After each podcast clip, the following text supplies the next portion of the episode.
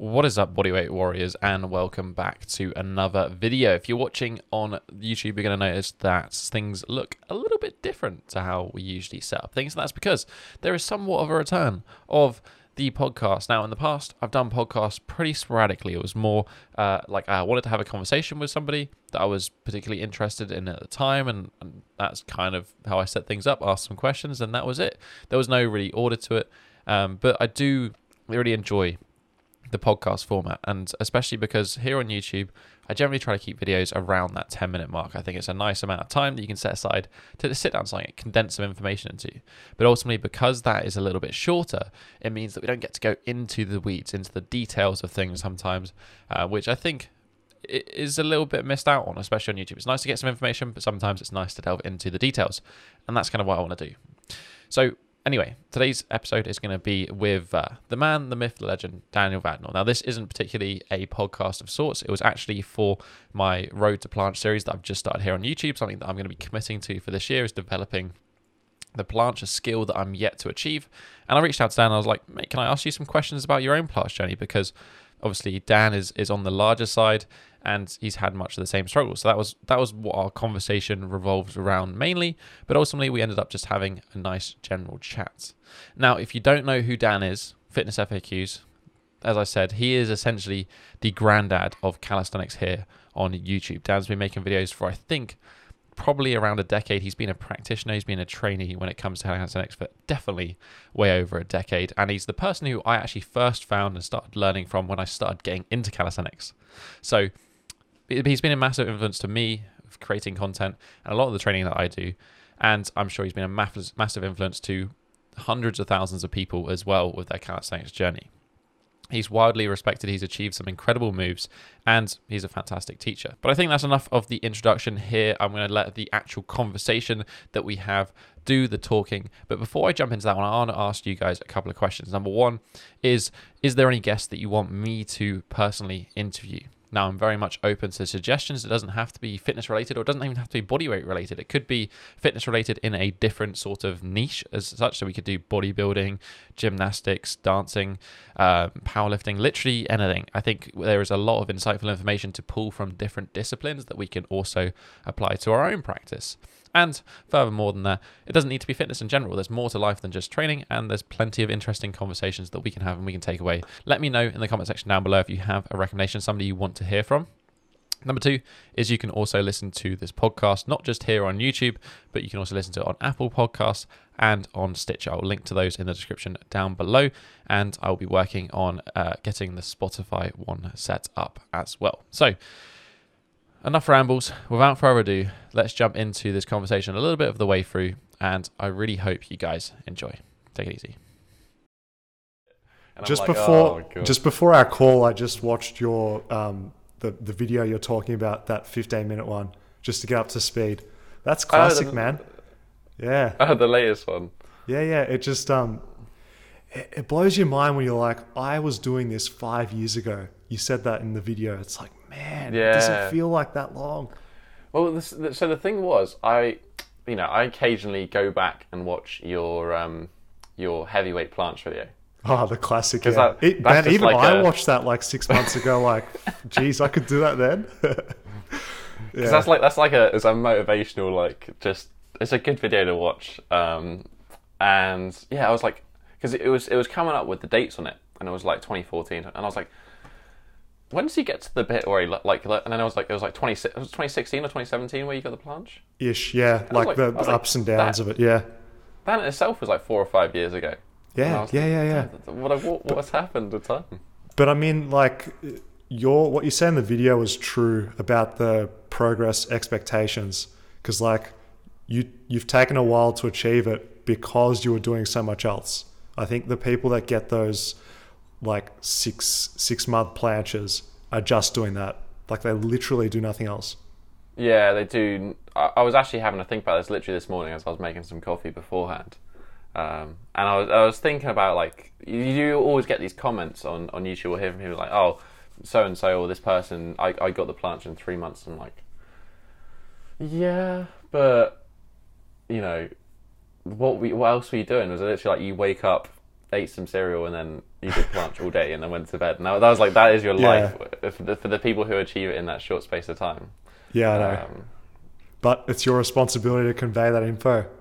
And you do, I know, which is good. People love it, man. They like the realistic. It's like, it's not that you're not training hard, but it's like, you're just aware that it's going to take time. Yeah, I think as well, like, you know, you know, we both do this for a job, right?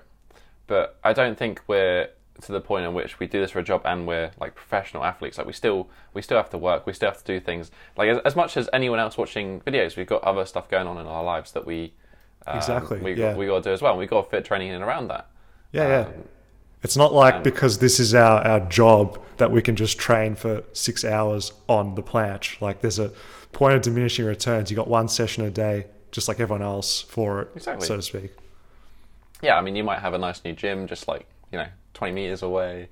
Yeah. You know, miss visas. But, um, yeah, like, you know, ultimately you just have, there's, there's only so much time and so much energy you have as well.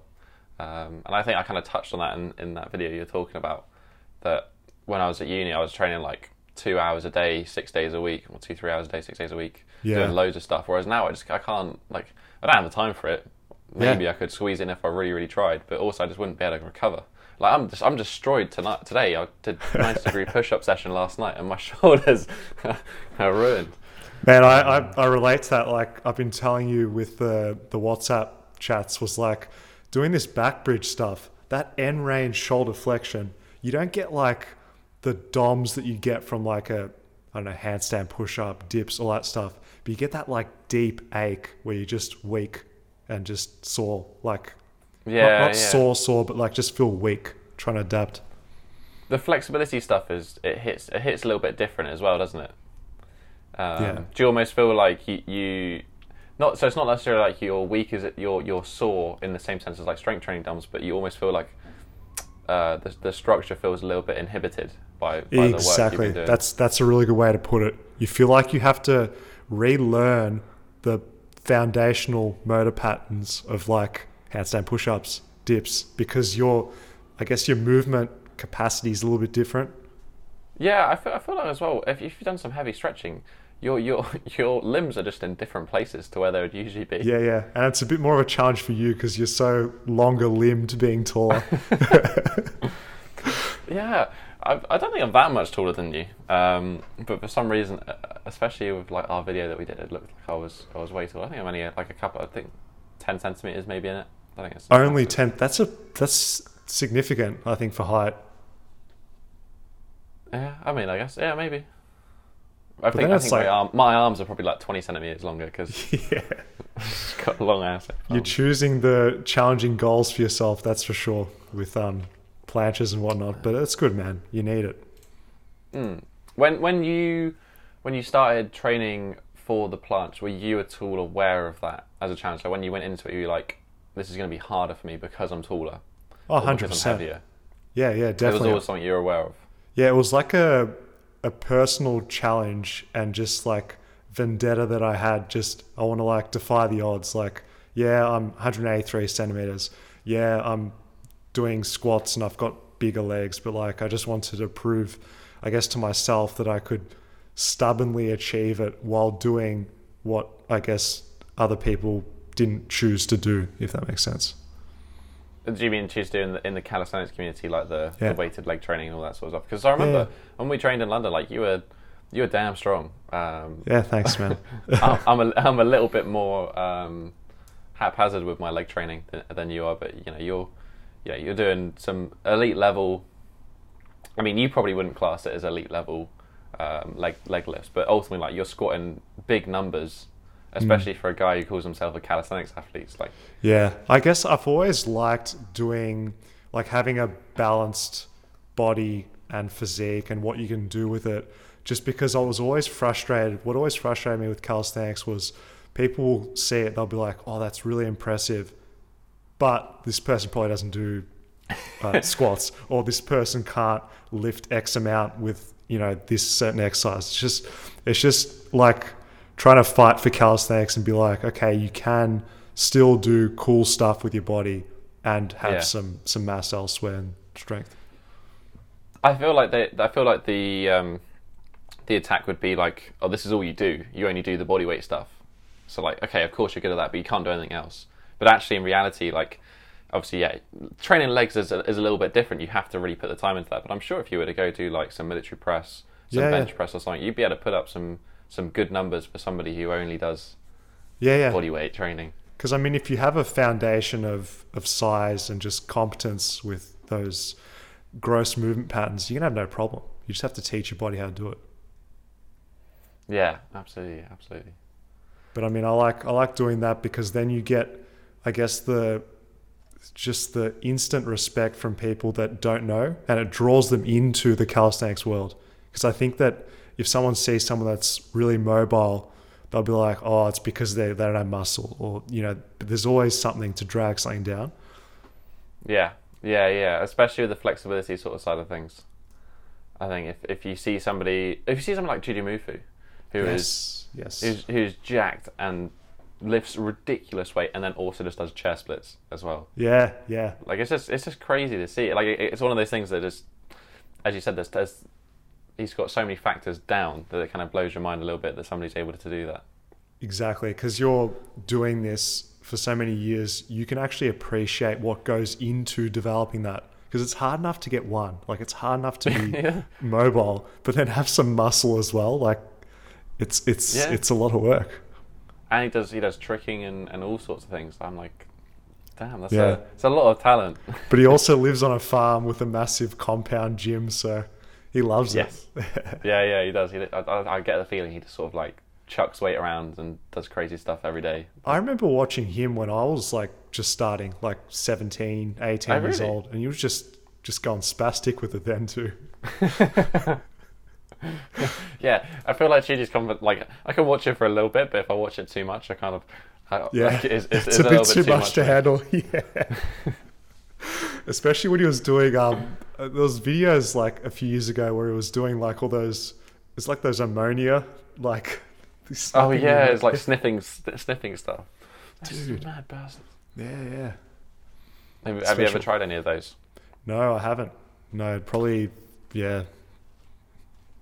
I don't know. I don't know you if that'd be, be yeah. again if you did one of them. Haven't done mine in so long. Just whip that out and just smash it. Powerlifting meets planche training. Oh, that's a good one. That's a good one actually.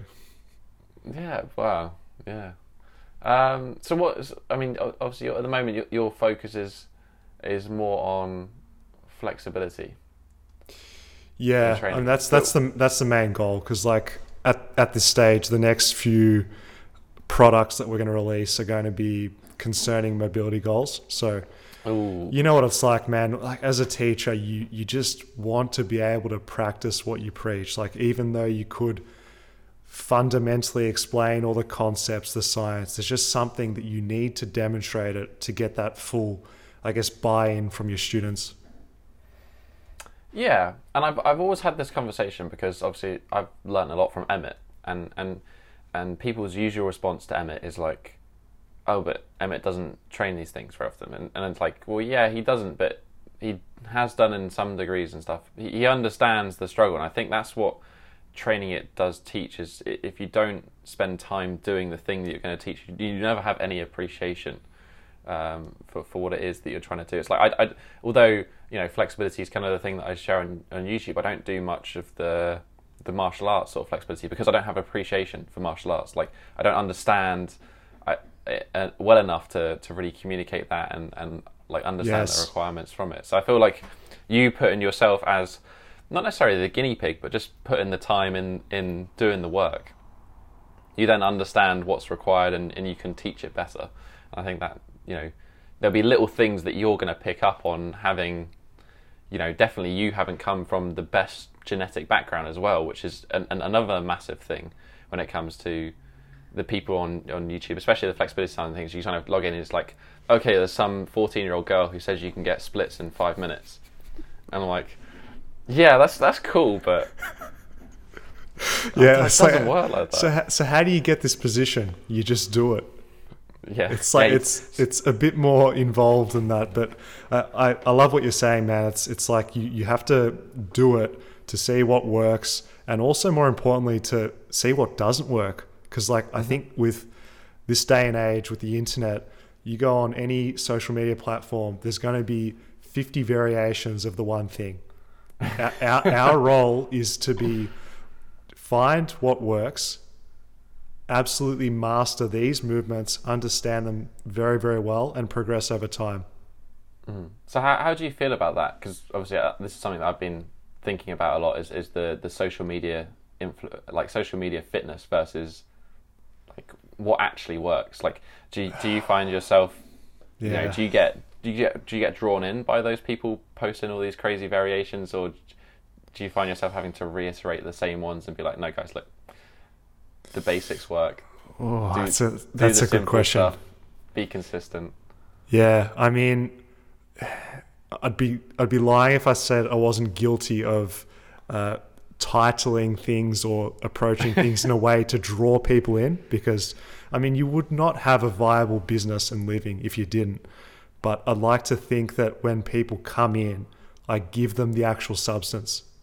So if it's yeah. if it's if it's a program or something like that, I, I like to incorporate what works and really drill that home, and um, yeah, trying not to get swayed by too much variation. No, I think that's fine. I th- I th- you know, as you, you, you're quite right in saying, you got to play the game with um, social media stuff. Like at the end of the day, if you're putting out good content, but you don't have something that's going to be eye-catching, actually have people watch it, then it's kind of useless to some degree. Cause yeah, because it's like, I mean, if if people with less credibility, knowledge, skin in the game are using these tactics and teaching the people that are impressionable, hell, I'm going to use every tactic I can and back it up with decade of experience and, you know, the knowledge to that I want to share. So I know you do the same thing too. I do my best. I do my best. Mm. Um, I, I think it's. I think it's good, and I think people would never. People are never going to be upset if they click on a video and it's like a kind of not a clickbaity title, but just um, a dramatic title, and then they end up with dramatic. Good, yeah. It's dramatic. The only don't do this, or you'll yeah, lose yeah. all your gains. Yeah, yeah. Thing. Your body's gonna uh, fall off in one day. Oh man. Yeah. Imagine, so, imagine Tom starting in fitness now. Like you've never done anything. You want to learn calisthenics. You log on the internet. Would it be easier or harder now? If I wanted to learn calisthenics specifically, if I wanted to like lift weights and, and do the general fitness stuff, I think it'd be a, it, I'd be back to the same place I was when I was doing that, which was just like the bro days of yeah pre-workout drop set, bicep curls, all of that sort of stuff. Yeah, there's nothing is... wrong with a bit of that. It's okay. Don't, don't, yeah, don't there's, tease there's anyone. There's a time and place for it. Um, I mean, a hundred percent, it would be it would be easier because there's just so much quality information out there. Um, I feel like you, yourself as well. Like obviously, I watched you when I first started learning calisthenics, so you know, there's that. Um, but I think generally, you know, from yourself, from calisthenic movements, uh, from people like Gambo, Red Delta, like there's so many people out there. But also that so many people also makes it hard to then discern, like yeah. what is the right. I feel like there's a general consensus between people. Yeah, but then I there's a, like there's like a nuance with like programming variations, and I think that can get people tripped up sometimes. Yeah, certainly, and I think I, I think the Reddit, the Reddit community is somewhat to blame for this because um, they go like obviously the Reddit community is great, um, and I spend a lot of time in this is Reddit Reddit bodyweight fitness, and but I, they go so far into the detail, into the weeds of like. The, the questions, the sort of things that they ask on there, that it's almost like it's counterproductive. Sometimes yeah. you just need to, to do the thing and do it consistently and not worry too much about the, the nuance of it. That's right. I mean, it's uh, the advice that I'd give to people is understand principles. You get that, and then like you can just yeah. apply it to everything. Like if you understand the basic principles of progressive overload, you can apply that to mobility training. You can apply that to calisthenics. You can apply that to just weight training. Mm-hmm.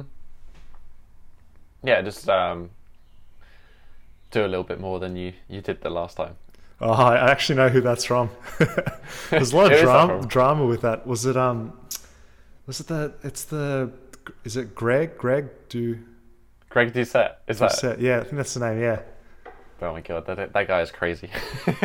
see, see, we're doing it wrong. We need to have a more frequent upload schedule, like three times a day, just commenting oh. on drama. I have no idea how the how the, is there just like a lack of drama? Maybe we need to start some drama in the calisthenics. Yeah, see, that's the problem. There needs to be more beef. There needs to be like Mayweather Everyone... versus Conor McGregor version calsex. Do you know what? Actually, I had somebody commented on this. Um, have you ever watched uh, Shredded Sports Science? James Linker, he's an English guy. Yeah, yeah, yeah. He made a video on me. Someone sent it, so I sussed him out. Oh, nice. Oh, yeah, he, he did make a video on you.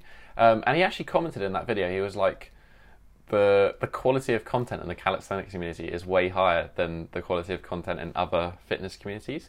He, yeah. he wasn't sure what the reason for that was, but he just said, like, the people who are presenting information generally present less bullshit information than like in the generic fitness community. I think that that like generalization can be applied just to the temperament of people that do calisthenics. Like from my experience, always really friendly, welcoming. There doesn't mm. tend to be too much like toxic toxicity or negativity, but like you go into a bodybuilding gym, you don't get that like, I guess, welcoming community aspect that you would have at like a park, like a calisthenics park. Yeah, yeah, I think it's definitely, I would say the same thing. I've always, every time I've turned up to some train at some bars, other people have always been yeah. like, oh, give this a go and do that. I wonder why that is, because you wouldn't go to a gym where someone's like, oh man, I'm going to teach you how to uh, grow your biceps bigger. They wouldn't go out the blue to help you. Whereas if someone saw another person struggling with a front lever, they'd be like, do your eccentrics, grab a band, blah, blah, blah. Yeah. I mean, I, I think that's probably, I don't want to make a generalization here. We're not saying all... all bodybuilders are, are not, not nice, but there's definitely, I think maybe, do you reckon there's a bit of a, a bit more of an ego um, thing in in the lifting community, because it's more about like who can lift the most weight or who is the biggest. I mean, there's definitely some of that in the in the calisthenics community, but I think it's maybe less prevalent. There's, Possibly, there's... yeah. It seems it seems like it's more outcome focused with, say, uh, um, calisthenics compared to building muscle approach. So it's not like me versus, I don't know. Because you could still compare both, like you said. I'm not one hundred percent yeah. sure. Yeah, but, but maybe because um, calisthenics is a little bit more of an individual like training, because you're determined by your own body to some extent, right? Yeah, and we... it's probably harder to to compete in calisthenics as well with so many different... Like, it's like height affects it so much, weight affects it so much. It's probably a bit easier to have comparison with other activities. Because like you doing a planche and me doing, I mean, not the best example, but you, you know what I'm trying yeah, to say. Yeah. You're still pretty heavy. And yeah, we're, we're both similar, but yeah. So what happened to the planche? I what do you feel, mean I what happened like, to the planche? I feel like I was I was watching Fitness F A Qs back in the day, and I was like, ah, oh, this, this guy is is a planche beast, just just cracking him out. And then all of a sudden... There was there was no planche. Anymore. Well, Planche Pro was released, and I synthesized my long-term knowledge into uh, something that could help other people on their road to planche. So I ticked that box. I was achieved my my goal with the straddle planche, and mm-hmm. I've put it on the back burner. Put it on the back burner. So how long how long was it for you? Because I know you obviously had. If you, anyone who wants to see, go back, uh, go watch um, Dan's video on. on the his heavyweight planche journey. It's just a it's a great video anyway, and obviously countless other content that you've got on it, but like how was it from when you were like, okay, I'm gonna do the planche to when you got the planche? Uh, it's hard to say, because I had the ups and downs of um, losing motivation, not being consistent, stop training for it, picking it up again later. I think that's a very yeah. common thing for most people. Um, so that combined with also getting injured during the process, like a a wrist injury, which is also yeah. on YouTube for people that want to suss that out. And that was, you were lifting, weren't you, in the bar, kind of core yeah. with your thumb? Uh, I was on, on the wrist, so I was doing front squats, and then I went to rack the bar, and then one side got uh, in the rack, the other side didn't, and I caught the weight halfway down, and long story short, uh, bony bruising and a ligament, pretty serious like ligament tear. So yeah, obviously planche sort of is very that, wrist heavy, so... Yeah. It's the sort of thing that would like really put a spanner in the works. Yeah, but like to answer your question, I'd say in in my position, it took me around that two to three years to achieve it because I was juggling so many other things. I was doing heavy weighted calisthenics, I was doing leg training, and uh, also trying to do the planche. So it took me three years because of trying to juggle so many things, um, initial lack of consistency because of not achieving results quick enough, and also getting injured. Yeah, I mean, yeah, getting injured is, is the best way to make no progress. Uh, exactly, yeah. It's, it's, um, it's tough, isn't it? Because then you're dealing with that injury and also the psychological component of having to like rebuild from a lower point than where you were. Yeah, knowing you're gonna have to start out as a not a beginner again, um but yeah, gonna have to like take that journey again. Um but I kind of I guess it gives you the opportunity to do things right to some extent, um yeah which I always felt about. Um so I've just I, I had an adductor tear from trying to do chair splits, watching too much Jujimufu. Was this just um, recently? Yeah, like probably about six weeks ago. Oh damn, um, dude, that sucks. Uh. Yeah, if, if you want to see like a, quite a quite a good bail from uh, from some chair splits, like I'll put it on Insta. Or I'll, I'll, I'll, uh, I'll yeah, show me, show afterwards. me, show me. I want to see it. Yeah. Do you want to see it now? Yeah, why not? Or yeah, I'll send I'll send it to you. Um, but basically, I was just doing some splits on probably a somewhat dodgy setup at the end of the day.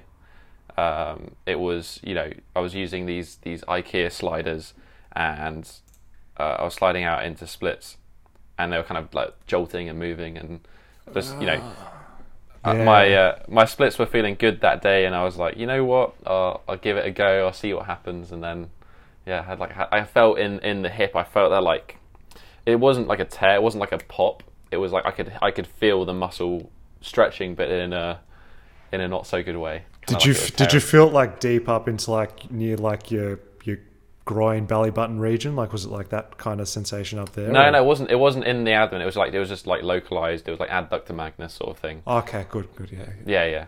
yeah. Um, and I sort of like I managed to like hop out of it. Didn't really hurt at the time, but then like in the evening, I could like couldn't even walk up the stairs for the for like the first few days. It was it yeah, was of course, because like the adductors, like one of the adductors is a big sensor. So if it was the magnus, yeah, that makes sense. Yeah, well, it was like the weirdly enough, you know, I didn't have too much pain with my legs in abduction or going out. It was it was like if I was to stand and do a hamstring curl, that would have been like the uh, most pain. Ah, right, yeah, yeah, damn. Uh, yeah, I I think it, I think it actually came from because I've just sort of set the Nordic as a bit of a like a, a second sort of goal. It was, it was I've been enjoying training it, and I was like, oh, I've never actually got this one like full range. So I've been doing quite a lot of work on that, and I don't know if there was like some some fatigue there that would have affected the, the middle split or something. It was basically just being dumb. You know? It was. It's like like any injury, it was just too much load too soon, and especially with your adductors in that elongated range, trying to, if it was like the chair slipped a little bit, that yeah. quick contraction, it's, it's brutal. Yeah, so um, that was not so fun. No. But... You know what? Now, now you can like you obviously, if you'd injured yourself, you then got the experience of all your training beforehand. You'd be like, okay, well, if I was to do this again, because you kind of got the opportunity, and like, what would I do differently? Yeah, I mean, it's a hard pill to swallow, but you've got time just to reflect, and that's the best time to be like, I did this wrong. I could do this better. Yeah, we all go through that. If you were to train the planche again, what would you do differently? Not train legs. So seriously, really, man, it's like it's because you look back on it now and you're like, I, mean, I, I probably took six to eight months longer than necessary just because of that simple fact. Mm-hmm. So I, I, my advice would be those that are doing leg training, don't do hypertrophy focused, high volume, girth building training. Just just keep it low key. Just uh, prioritize the planche. Um, In addition to that, uh, planche would have been a lot easier if not going so hard on other pushing movements. Okay, were you training a lot of like handstand push-up, ninety degree push-up at the time? At the time was, yeah. yeah. Could you do the ninety degree push-up before you could do the planche? I feel like that's yes. a yes. Yeah. So was the it... bent arm strength always came easier for me, and still does actually, than yeah, the straight arm stuff. Okay. Um, what you know, if you were to think back, like what sort of level were you at I guess maybe at the time that you had the planche, but then also maybe in the time when you started, was there like a big jump between, for the sort of the bent arm strength side of things, like how many handstand push-ups, how many? I was always pretty strong with the bent arm stuff when, um, yeah, seriously starting the the uh, planche training. So like, uh, t- t- no issues doing like five by five with the deficit handstand push-ups, kind of like, you know, full range. Oh, okay, like chest to chest to box sort of thing. Or essentially, yeah, yeah, and um, yeah, weighted dips, like five by five with like around seventy-ish, eighty kilos. So that's like close to body weight for five yeah. by five. But I guess the takeaway for people listening is like, there's a certain point where that's like excessive. Like you don't you don't need that much uh, foundational strength for planche. So my my regret was um, trying to continue pushing that to such a high level. Because think about it, yeah, it's it's just going to fatigue you locally and centrally, which is just wasted uh, training juice. So to speak, yeah, yeah. You know what I mean? Yeah, I mean, definitely. Def, I mean, if you're training both at the same time, yeah. But also, I think probably you're emphasizing the one thing that a lot of people, and I certainly made the mistake of, was like not having that foundational strength. So when I when I first started coming to calisthenics, I was I'd been lifting weights for a couple of years, so I actually had a pretty good foundation of like, you know, some bodybuilding, some powerlifting stuff, which meant my bent arm was pretty strong. And to begin with, I saw some great progress at planche, and then it just started to taper off, and it didn't. It just got worse, and that was because uh, I, I didn't. I like. I was like. I went straight to specialization, and I didn't actually spend much time with just like preparation. So I was just taking all the the last two or three years of of weight training, and once that kind of fizzled out, that's when I kind of hit that uh, plateau and just. Kind of a brick wall when it came to planche training, and that's when I then ended up doing just some other things because I was like, oh, this is never going to happen, I'm tall, I'm blah blah blah blah, yeah, all these yeah. other excuses. Whereas in reality, it was like I just didn't spend enough time on on basic stuff really. Yeah, I that's think. What most people do. It's like that first twelve months should be just on pull-ups, push-ups, dips, handstands, handstand push-ups, maybe some muscle-ups in there to a certain extent. Yeah. Um, but then, yeah. But Dan, yeah. I've seen your video that says don't do a muscle-up. Oh, I mean, well, welcome to YouTube, Tom. You'll learn a thing or two, mate. Well, yeah, I'm it's joking. a it's a calisthenics staple, mate. It's all right. Yeah, no, it is. It is. It is. You got, you know, if you can't muscle up, then what are you doing with your life? Yeah, if you can't muscle up. um, yeah, I think I think that's probably the the best advice. But obviously, then, like some people want to do the fun stuff, which is. Uh, Which is the specialization stuff, isn't it? Yeah, it is. I mean, like, just pay your dues in that first year, work on the basics, get some muscle, and then you can teach it how to do the cool specialization stuff without going so hard on the foundation stuff. Yeah, yeah, definitely. The sort of the more the more excess fluff that you can take out and, and just keep it specific, definitely definitely seems to benefit. Um, And again, like that, I made that same mistake when I when I was training it beforehand. I was doing planche, handstand push-up, one-arm chin-up, all at the same time. What have you noticed with um like the calisthenics bodyweight community recently? Like, do you feel that people like doing sets and reps with weights, or do you feel people are doing more skill-based stuff? What do, what do you see as the most popular these days? Um.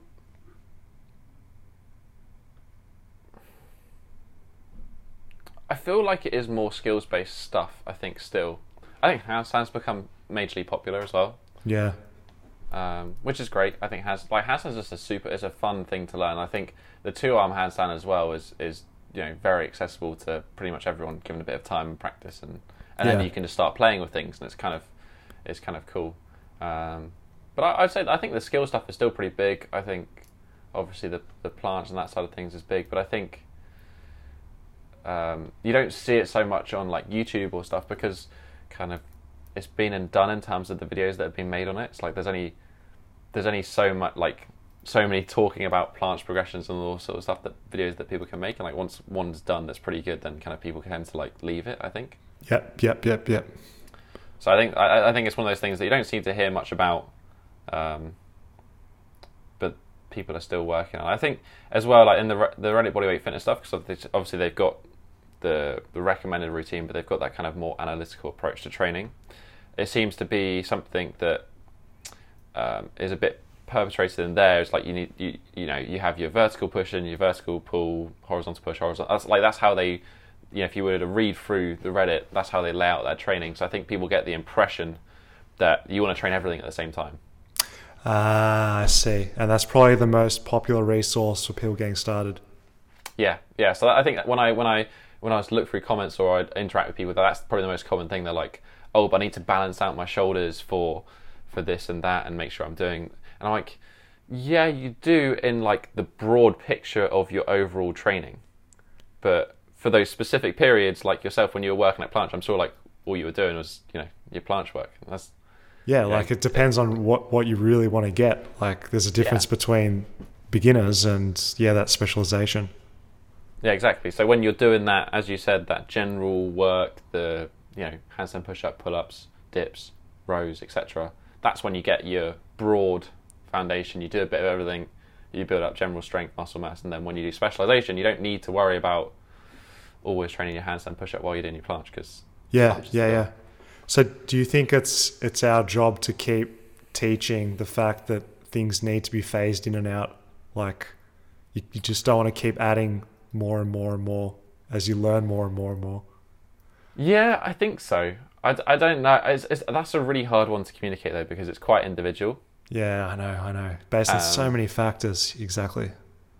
Yeah, it's like, well, how much training have you done in the past? Like, what, what, what sort of stuff are you doing outside of your training? Like, are you doing a sport? Are you really busy? Have you got a family? And that's gonna, all going to start eating into the things that you can actually do. Yeah. Um, and yeah. I forgot what I was going to say. You're going to say that that's why they should take up coaching with you for an individualized, highly tailored program from an expert but in the actually, field. To be fair, I, that's what I think that your, because your programs do that really well. You have single goal programs. Really, exactly. At the end of the day. And that's, I'm glad you identified that because that's why I do it as opposed to a single... Well, Uh, it's only just clicked. Genuinely yeah. only just clicked. I was like, oh man, oh is damn, th- of course. Dan does like there's the lever pro, the planche. Like, there's a method all, like... to his madness, and he's going to teach people how to do side splits, and they're going to achieve it because they're going to work on one goal. Who would have thought? Yeah, yeah. But it's like you can get all these movements independently. The more specialized they are, and then the actual maintenance of them isn't as hard. I'm sure that. Your mobility stuff, for example, you don't have to work as hard on that as it took you to acquire it in the first place. Yeah, I mean, definitely. I, I actually didn't stretch pretty much. I, I say I didn't stretch. I did like very minimal sort of stretching that I do as part of a bit of handstands for like a year, and just to see like what would happen. Yeah, right. And I didn't really lose any flexibility. Like positions felt less comfortable. Yeah. But the actual, like, if I could squeeze out still the same range of motion that I had beforehand, I think I maybe lost about five centimeters. On middle splits, probably it wasn't quite as perfectly flat on front splits, but actually didn't change too much. It's kind of interesting. Do you attribute that to you using like active mobility methods, like weighted movements, controlling yourself into the movement as opposed to purely passive? Like that's that would have been the majority of your practice, right? Would be like more movement through range. Yeah, yeah. I mean, it definitely. Like I started off with just the passive stuff. It was like. You know, I do, when I first started, I couldn't touch my toes, and I was like, "Oh, I should stretch this." So I did like just did a stretch every day, and then I'd go on YouTube, and then I'd find another stretch, and then yeah. it like eventually became this like thirty, forty-five minute sort of just passive routine that I'd do each night. Um, and then I discovered the loaded stuff, and that's you know, I maybe saw the progress that it took me a year to make. I, I made in like a few months nice. with the with the loaded stretching. So it was definitely um, it was way better. I don't know if that's what. Kept it for the long term though. I think it's just I think I stopped stretching after doing it for like three years.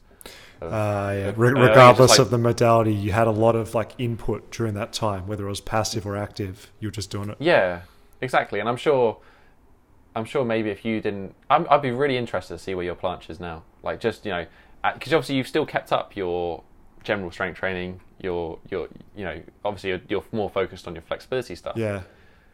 But I'd be interested to see. how much. Don't call me like... out, Tom. Don't call me out, bro. we're probably we're probably honestly in advanced talk or something like that. It wouldn't oh, really? be great, I'm sure, man. It's not. Yeah. Maybe the planche isn't a fair skill because the planche is very specialized. I can still front lever. Does that count? Yeah, I mean that's a like front lever. Probably handstand push up. You can still bang out. Yeah, yeah, I'm I'm I'm sweet with those. Don't worry. Yeah. Yeah, so it's an interesting one, like what you can keep and what you lose. Um, like the one arm, uh, you obviously were training the one arm handstand. We trained in London with it. Yeah, yeah, that's um, awesome skill. But like I told you, I had to, I hit a ceiling with that particular movement because I didn't have the mobility to do it justice in terms yeah, of, yeah.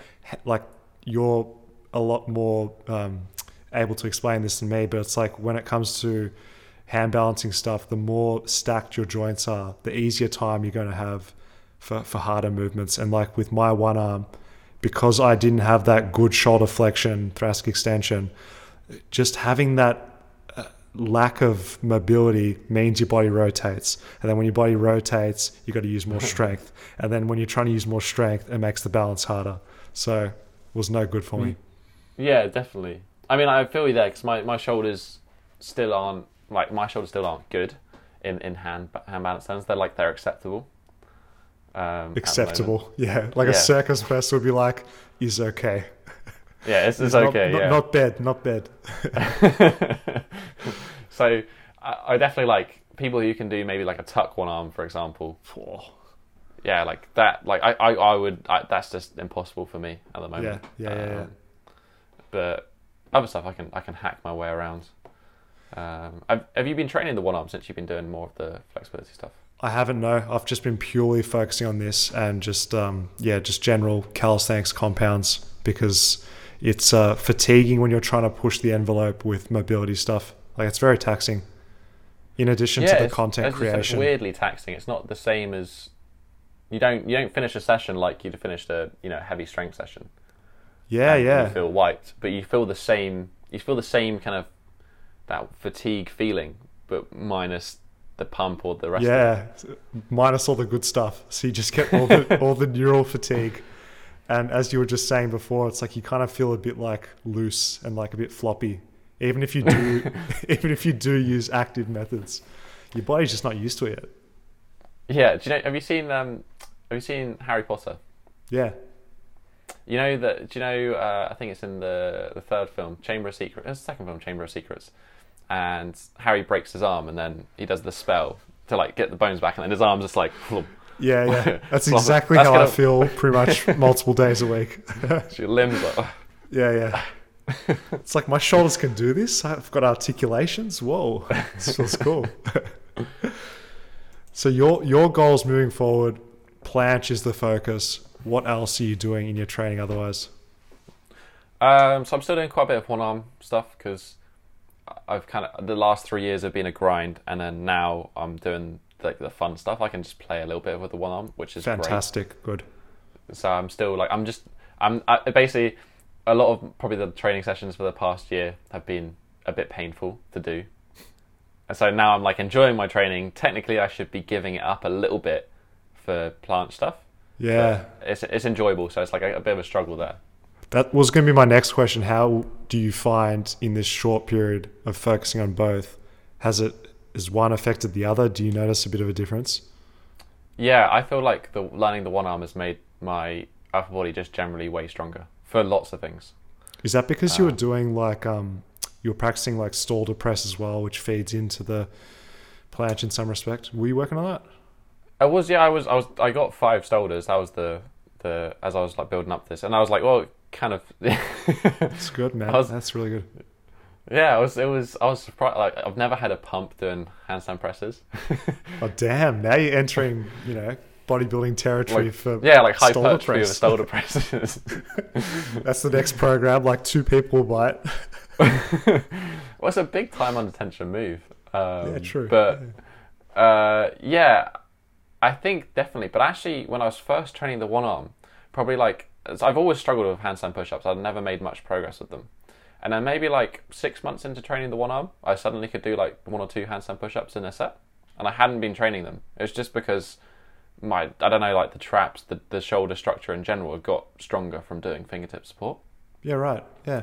And I think maybe like when you went into one arm, you probably already had that, yeah, that base that it didn't really affect you too much. But yeah, I saw I saw a massive just general strength improvement. And I think again, like I hadn't even trained planche, and I gave planche a go after probably a year, year and a half of doing one arm, and it was stronger. Nice. Um, good, good, good. Without training it because of because of the one arm. So I, I think it helps. Um, it's helped, but, but probably the concurrent uh, trying trying to concurrently do both and progress with both. You yeah. won't, you you won't have that same result. I'm no, sure. I think it's just helped with like capacity as well, because obviously I was doing, you know, eight to ten hours a week of handstands. That's a lot of time in on the traps, on the anterior delt. Yeah. Um, so there's like there's a lot of general work capacity there. Um, yeah. So now I'm doing maybe like thirty to forty-five minutes four times a week. So it's, it's way way less, like a quarter of what I was doing beforehand. The handstand is the ultimate travel exercise, isn't it? Like you, you could be going to bloody airports and being that guy yeah. if you wanted to be. You could always you could always get it done. Yeah, I, I think that's and it's although it is probably it's more pushing focused. I feel like I get because of the traps are yeah, so heavily yeah, used. I feel yeah. like I get a reasonable like full upper body workout from doing it. So even forearms, like if you if you're pushing it hard, you you like finger flexes and stuff. It's it's pretty intense in yeah, the yeah. forearms. It's heavy. Um, so yeah, I'm doing that, and I'm currently I'm still like I'm transitioning to the specialization of planche. So I'm still working um, ninety degree push up, handstand push up quite a lot. Sick. Yeah. Oh yes, you you're spending a bit of time on that to. Uh, in the hopes of giving you that base for the for the planche progress.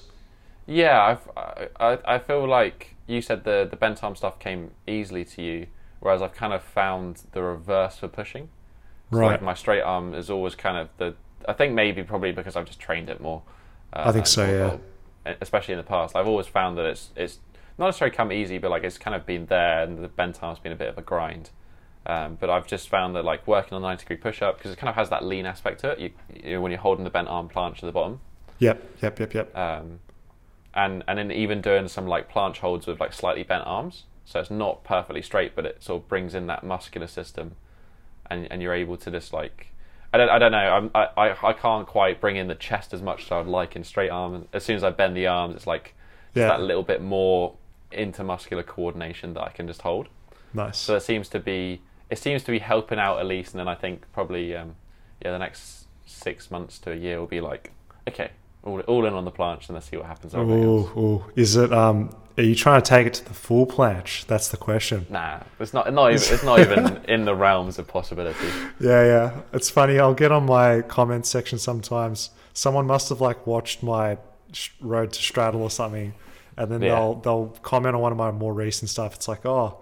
Daniel, how's the planche going? You got the full planche yet? So I think people think I'm still battling away at the planche, but yeah, that was shelved a long time ago, boys. I feel like that. I wanted to chat to you a bit about that because I feel I never, I never got the answer. Like, what happened? You sort of like the planche just dropped off the face of the planet. Obviously, you stopped training it. But I, my my goal was to do a five second straddle planche, and with full honesty, just the amount of effort. Time and commitment it took for me to get that five seconds, it really pushed me, and I would have had to given up something which I wasn't willing to do, like stop training legs so much, stop doing other calisthenic stuff in order to get that full planche in a timely manner. Like if I kept going with the other workload and tried to do full planche, it would have probably taken an additional year or two to get there. So I mean, it's like like everything. Do you reckon you could have got full? Do you reckon you could have got it? So I don't like answering these questions because, like, like, like that, because if I was with the same approach, I probably couldn't have got it. No, I don't think I'd, I'd have to give up something to get the full. Okay. And if I was to keep going as I would, I wouldn't have got it. No, no way. But I mean, like, I just want to say with that, it's like you need to have your goals, be satisfied when you achieve them, and then also weigh up like the opportunity cost. Like, man. For what I wanted to convey and learn from the the planche journey, I got it. Like I'm able to teach others how to do the same thing, but like the the time commitment and resources required to to get a full one, it's not really something I, I want to commit to. It's like, psh. no, no, I get that. Um, how did you, from a from a personal perspective, having worked so long to achieve like one skill, one thing, was it easy for you to give that up and be like, I've I've I've achieved what I set out to do, like now's the next one? Initially, no, but then after a while, you realize, oh, I'm trying to do this and push this goal still, and want to work on other stuff. Why am I not improving? Might be that planche you're trying to do, mate. Might be time to let that go. So, uh, answer to that is initially yes, but then eventually, once I started to do it like once a week, and then every second week, I'm like, oh, I'm feeling a lot fresher. My recovery markers are a lot better. I'm seeing progress. Oh, yeah. Then I realized, yep, listen to the advice that you give other people and actually apply it yourself. Okay. And I was like, you know, you, you were happy that you'd achieved it once and that was it. You're yeah. Because I mean, I, I, like I said, I set the goal. I, I personally achieved it. I worked on my other goal, which was synthesizing a program to help others achieve it. I, I ticked that box. I, I retired from it, so to speak. For now, I'll, I'll never say point. never say never to picking it up again in the future, because it's like you said, it's a it's an awesome skill to to work on, strength skill. Yeah, I think I think you're right though. It's, I'd say I'd equate it to, you know, maybe like the one arm handstand, yeah, uh, or something. It's just, you know, that highly specialized. But I reckon in the future, like working on things that are going to improve it without doing it directly first. So my example for that would be uh, something that I haven't pursued in the past is like a, a stall to press, or getting really good at press handstands.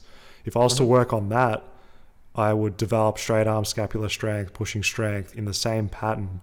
And then if I get the taste for that strength, then I can be like, ooh, get into the planche with a better yeah, base yeah. than just going from doing back bridge for the last year to being like, I want to do planche. Honestly, you're saying train black back bridge for a year, and I'm like, I would honestly want to kill myself. Like that's the that's a nightmare. But I mean, of training. Man, you know what it's like when you've been doing something for so long. Uh, you want to make your training fresh and focus on different goals. Like, okay, what, what's the next thing for me? Do a hundred kilo weighted chin up. All right, do ten one arm chin ups. What's yeah, what, yeah it's yeah. the point, man. It's like you gotta. I don't know. It's like for me these days, it's less about you need breadth. As yeah, well. breadth, exactly. And like for me, I get more joy out of the teaching than trying to do fifteen of something instead of just mastery of a respectable amount. Yeah, I, f- I feel like that as well. I feel like the chasing numbers is a bit of a, a grind that I'm not particularly motivated by. Yeah, yeah. I mean, like, each I to their own, because I, I think, sorry to interrupt you, but I think with yeah, you, yeah. you in particular, it's like your your your gift as well is is teaching other people in a really succinct way. It's like, not to take away from people that are incredibly strong, but there's like so many people that can do five second straddle planche. It's not special by itself, but it's the fact that you've achieved a certain skill and you can actually teach it as well. Yeah, I, I've I've been withholding making any sort of like proper planche content or tutorial, anything like that, because I'm like, I can't do the thing. When I can do the thing, maybe I'll make a video on it. Um, yeah. Yeah. But I mean, even still, if you did like, even if you showed some type of progress or transformation relative to your situation, you, people yeah. love that stuff. They always love those videos. Yeah. Yeah. Yeah. It's true. It's true. Oh, we'll see it. We'll see it in six months, eh? Oh yeah. Next thing you know, he's just going to be doing like a full planche. He's just like hum, humble brag. Yeah, it's just like kind of that Blue Pizza moment. It's like, actually, here's one that I made earlier. Yeah, like, yeah. I've had I've had the straddle planche for years now. I've just kind of been, I've been keeping it on the down low. You're just waiting for it to peak in popularity. There's not there's not a lockdown. Everyone does calisthenics again. Oh, oh man. man, you guys had it. On a side note, had it very tough with uh, training circumstances amidst uh, things being restricted and closed. In U K, yeah, I mean, like gyms were closed for we we haven't. I actually went to the gym for my second session this year at the gym yesterday. So um, what's that, May? Yeah. Wow. Yeah, that's um, that's tough. That just not a change of environment. Yeah, it's tough. To, to be fair, I actually I really enjoyed training outside, and it's a different sort of enjoyable to training outside in Australia because we we don't have your weather. But I actually haven't. because for me, I, I couldn't train indoors. That wasn't enough separation, as you talked about, like that change in theory. But if I went outside and I trained, it was fine. Yeah, yeah. Um, so I got really used to training outside, you know, whether it was like minus Celsius, I just like light a fire, sit awesome. by like, like a, a washing machine drum, and this turned into like a fire pit. So I probably looked like a homeless person, like sat outside doing handstands next to this fire. With some fing- but, fingerless gloves or something. Yeah, like... but um, it was it was like a separate challenge in and of itself. Yeah. Um, it's just to train outside and like if it was raining or whatever, like still get the session done, still get the training done. Nice. Which I actually, I really like that. And I went to the gym yesterday and it was like loud. You would have been so really... overstimulated, weren't you? You were like, I there was all this banging and stuff happening, music. The one thing I noticed the most was that it was really hot. I think I've just got used to training outside and it's being cold. Yeah. And like everyone was walking around in like, you know, a couple of layers. And I was like, I was dying in a t-shirt. I was like, why is it, why is this so hot in here? Um, yeah, man. But yeah, I, needless to say, I haven't done much leg training, which probably will help the planche. Um, but obviously with the with the adductor strain, um, that was kind of stopped anyway. But I was yeah only really focusing on the on the Nordic. So yeah, yeah. Um, there may be some weightlifting working its way in, but it's uh, pretty good. Minimal for the moment. Just keep it keep it tame. Don't go too hard with it with the planche, as per my uh, yeah. advice. Well, I have I have a bit of a natural restriction in the sense that I just haven't trained legs for, yeah. for a long time. Tom, Tom's I got a natural go aversion to all things leg training. Yeah, exactly, exactly. I can't, I can't, I can't train it hard even if I wanted to. Oh man, that's just I don't know. It's just something special about doing it and doing the bodyweight stuff. It just it having that like you don't get that kind of um, intensity of push because the muscle groups are so large in your legs. I feel that it gives you this extra level, bit of bro science here, but I feel like it's, it gives that extra bit of a push or just awareness of how hard you can go with other stuff. I don't think it's bro science though. There's definitely there's a there's a mental restriction aspect. Um, it, it, like you, obviously you think about like the four minute mile when that was first broken, and then like nobody had done it, and then the next year like I think fifteen people did it. Yeah, yeah, yeah. And it's that like. And I do think that there's certainly an aspect to training, because when we train to failure, like we're not actually training to failure, your your your brain stops way before your muscle reaches. I think it's about, you deplete about sixty or seventy percent of your A T P stores, and, and that's when your kind of your brain will cut things off. It won't actually let it's you like a natural protective mechanism. Yeah, so so most people actually, you know, it's very subjective what, what pushing yourself is in the gym. Yeah, and that's a whole other story, I'm sure, with your recent return to the gym. You just look around at the level of exertion and effort, and I just you just sometimes wish that people would just be training a bit harder. Maybe they're not tra- yeah. tracking what they're doing. Yeah, yeah. I don't know if it's just like just people just rock up and do... And it's the sort of people who do see not much changing over a period of time as well. Um, uh, I don't know if you... Do you follow at all Jeff Nippard? I do, yeah. That he's excellent in that bodybuilding, powerlifting world. Absolutely great. Oh, he is. Did you watch his? I think a fairly recent video, which was what does zero reps in reserve look like? I saw it was posted, but I, I skipped that on my subscription feed. Hopefully, no one does that for my content. I, I actually, I, I, I could give it a watch, and I was like, actually, this is a pretty good. Like that was a, he he had a really good an example way of like, okay, this is what it looks like if you're training to failure and. And nice. This is what it looks like. With like so would he have, he would have genuinely went to failure? Was he like for that video? Um, no, he was sort of like, he was talking about like practical applications and examples of like how, how, how close do you need to push to failure to get some good stimulus? Like what does actually somebody pushing close to failure look like? Yeah, yeah. Uh, and, like, and he sort of chose some elite, elite level sort of people to do those comparisons on as well. Right. I, I think people that are listening should understand that when we say like effort, it doesn't mean like going balls to the wall on your your movements that could cause harm, like, you know, dips or something yeah, yeah. like that. It's like if you were doing some type of like isolation based work, say like bodyweight tricep extensions, you don't have to train like a pussy on a bodyweight tricep extension. It's local muscle fatigue. Yeah. Yeah. But like, I don't know, handstand push-ups, chest to wall to failure, probably not the best. Great. That's actually a really good example because it's like there's a there's a large skill component to that strength move. You don't just turn yeah. it into an incline press banana back move. No, exactly, exactly, exactly. So, um, yeah, it's a, it, failure is an interesting one. Um, so you can definitely take it two ways. Like you can you can take the oh you should push yourself in a session to every single set and every single yeah, rep. Yeah. You should be going max effort. And, um, and I think it's I think it's easier for people that just want to build muscle. Like just train if you just trained to failure, had no idea what you were doing, rested between sessions and progressed over time, you'd probably get better results than someone that's trying to undulating periodization and this, this yeah, and that yeah, yeah. for building muscle. But as you said, when it comes to strength, you need to have a more intelligent approach to see long-term gains. Yeah, yeah. And I think as well, the muscle building thing's like, okay, how do I look? That's the only that's the only metric already going by. Yeah. And and fatigue does that. Uh, like going to failure will do that. But yeah, if you're yeah. trying to do strength training, you need to perform. If you're always going to failure, it's gonna it's gonna go down pretty quickly. Yeah, you're yeah. just gonna be fatigued all the time. Especially as a more advanced practitioner, when you you, you fatigue, you fatigue big time too, because you're stronger, so you can generate more, um, yeah, yeah, central fatigue. Oh, fatigue, more motor units, and all these sort of things. That the fatigue that you generate will be more than uh, an amateur. Whereas an amateur, most most beginners, beginner. intermediates don't even have to worry about that because they'll make progress with anything.